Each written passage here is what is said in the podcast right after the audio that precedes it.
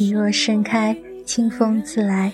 大家好，我是主播大米，我在广州向你们问好。今天为大家带来的沙歌美文是。枫林渡口，一见误终身。杨过，郭襄。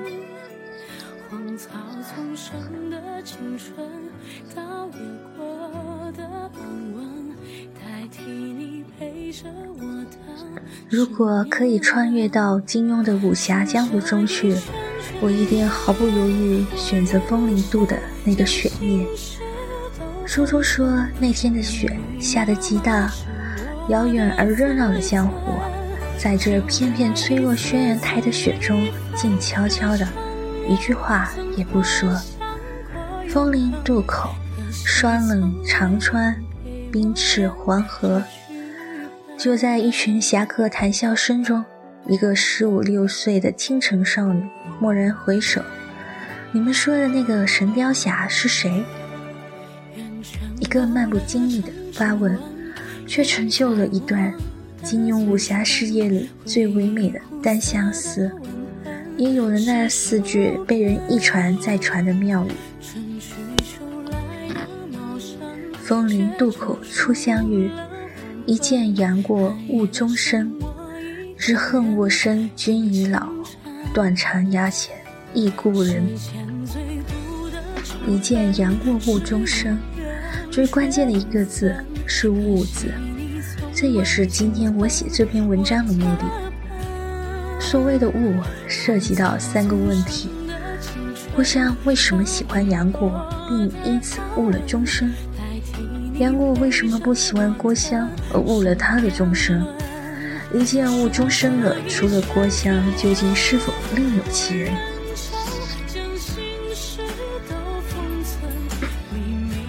郭襄对杨过的感情，有人说是喜欢，有人说是崇拜，有人说是敬仰。这样的想象可能是最好的结果。无论喜欢与否，郭襄这个人物的形象都会显得更加立体丰满。寥寥数笔，不过几个出场，几句对白，却成了《神雕收官前最惊艳的点睛之笔。一如未出场却让人神往的。独孤求败和缥缈无踪的南海神尼形象出自谭传奇的《聂隐娘》。金老爷子刻画人物的功力的确不是盖的。这个答案在金庸重修作品的版本中终于有了答案。在三十八回第一千三百三十页到一千三百三十一页，有这么一段。金庸最新修订版的情节原话是：郭襄这时心里想的却是，可惜我迟生了二十年。倘若妈妈先生我，再生姐姐，我学会了师傅教的龙下班木功，和无上爷家密乘，在全真全真教道观外住了下来，自称大龙女。小杨过在全真教中受师傅侮辱，逃到我家里。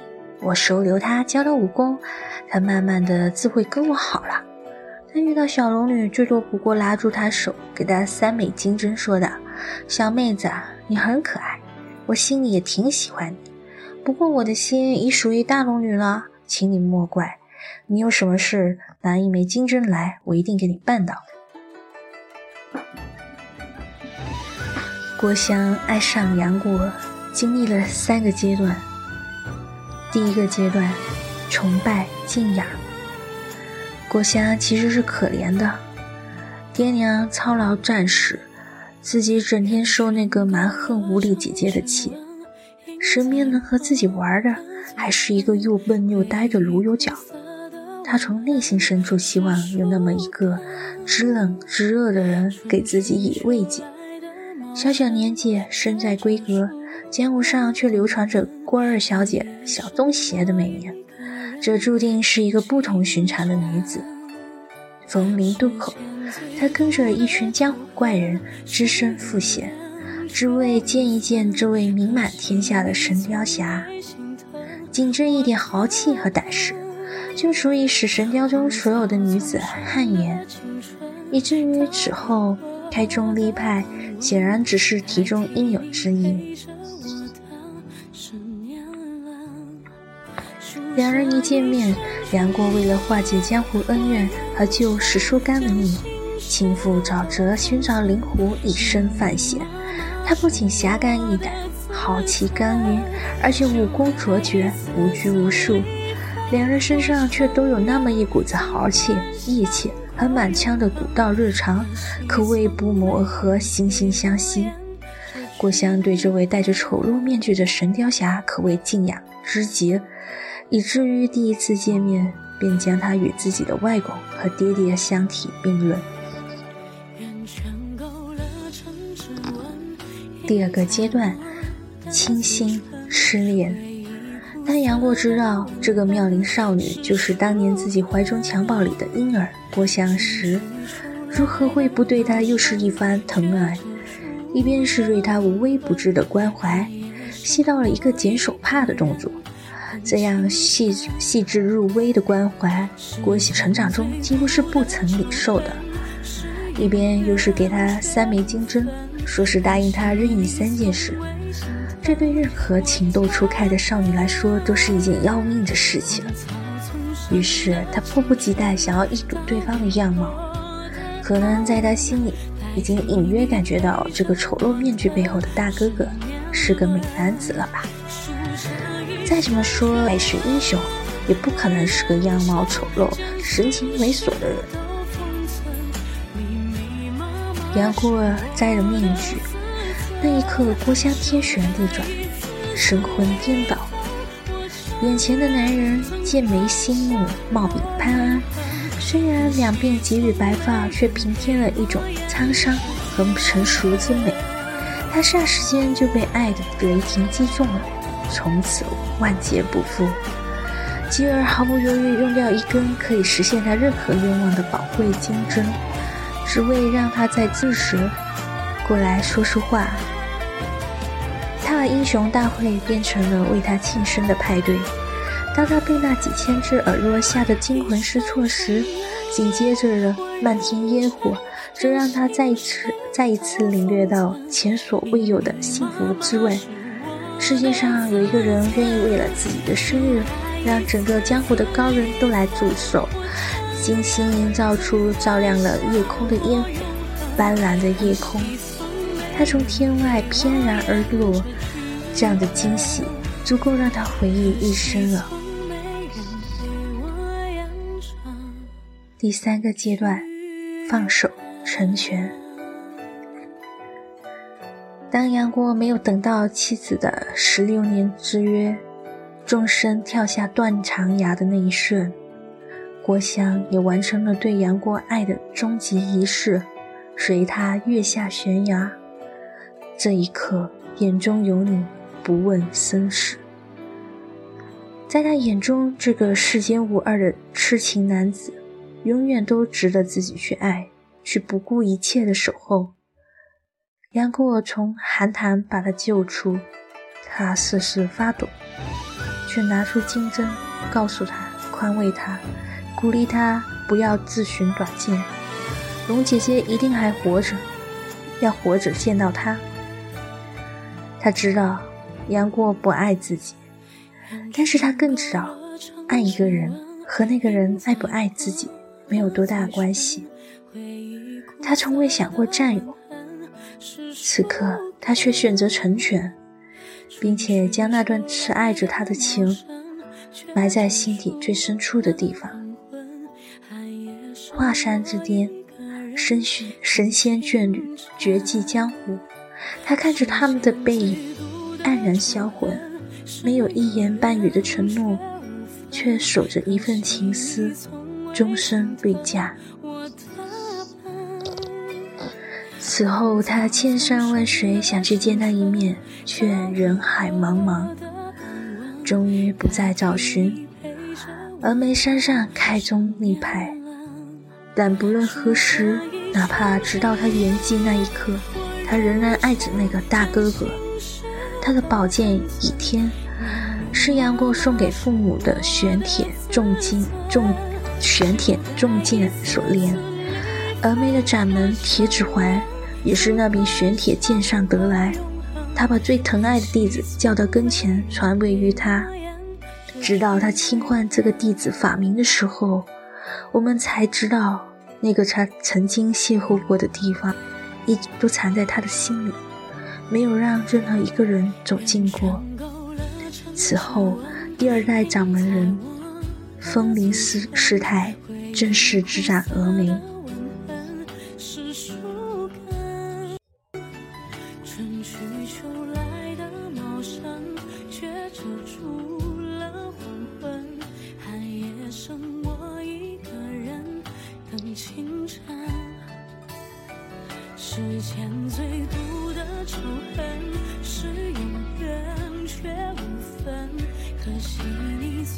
杨过对郭襄是出于本能的一种疼爱。当年他抱着她，历经历了无数艰辛，是陪伴她成长的教父。杨过身上的那种父性的关怀，是任何一个女子都抵抗不了的。他为陆无双接骨，教完颜平武功，替公孙陆二驱寒。甚至连冷血的李莫愁都在他的一抱之下险些沉沦。可云烟过眼，只有小龙女给过他刻骨铭心的爱，在他面前，他的聪明才智通通派不上用场，像个孩子一样插科打诨。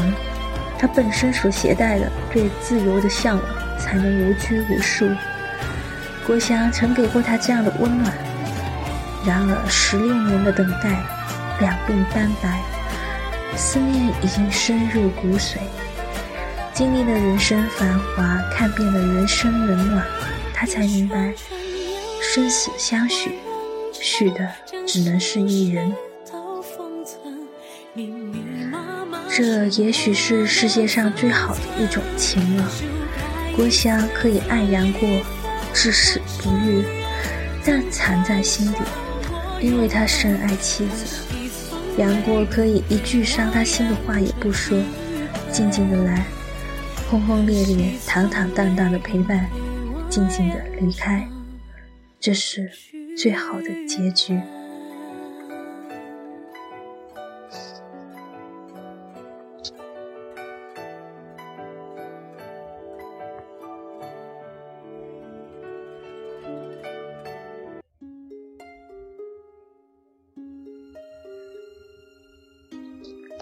孩子，三枚金针虽然用完了，今日你若有任何需要，我必帮你办得妥妥当当。华山之巅，他这句话是对他最后的疼爱，而他也明白，自己在他眼中，只能是一个孩子而已。终南山孤木长壁，万花袄，花落无声。绝情谷空山寂寂，风铃渡林月冥冥。雾中生，悟的又何止是郭襄一人？完颜平、陆无双、陈英、公孙陆儿，乃至那个直到最后才敞开心扉承认，只要他稍微顺着我那么一点儿，我便为他死了，也所甘愿。我为什么老是这般没来由的恨他？只因我暗暗想着他，念着他的郭芙，哪个不是一遇杨过误终生？可当所有的人都把眼目光和焦点聚集在这一点上时，却忽略了这句话的另外一层意思。诗中讲，郭襄为了杨过误了自己的终生，可他自己。又何尝不是误了另外另外两位奇男子的终生呢？书中讲，郭襄向张君宝使个眼色，低声道：“到底走不走？”张君宝摇摇头，嘴角像绝远一努，意思是说要服侍师傅。郭襄冷声道：“好，那我不管了，我走了。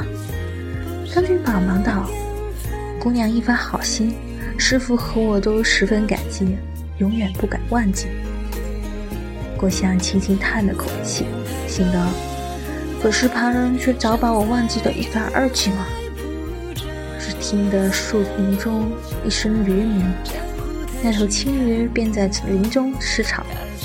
郭襄道：“张兄弟，你也不必送我啦。”呼啸一声，招呼青驴近前。张君宝颇为依依不舍，却又没什么话好说。郭襄将手中那对铁柱罗汉递了给他，道：“这个给你。”张君宝一怔，不敢伸手去接，道：“这这个。”郭襄道：“我说给你，你便收下。”张君宝道：“我我。”郭襄将铁罗汉塞在他手上，纵身一跃上了炉背。郭襄一想到杨过，便神魂不定。可和张君宝说话，却远俨然是一个久历江湖的大姐姐。倒是这位后来的武学大宗师，吞吞吐吐，脸皮涨红，一个字也不敢多说。一百年后，已是武林至尊的张三丰，身受重伤，临危之际，竟拿出那百年前郭襄送自己的铁罗汉交给弟子。这对罗汉在张三丰心中的地位究竟重要到了什么样的程度，能让他时时藏于袖袍之中，以致临危之际托付给弟子？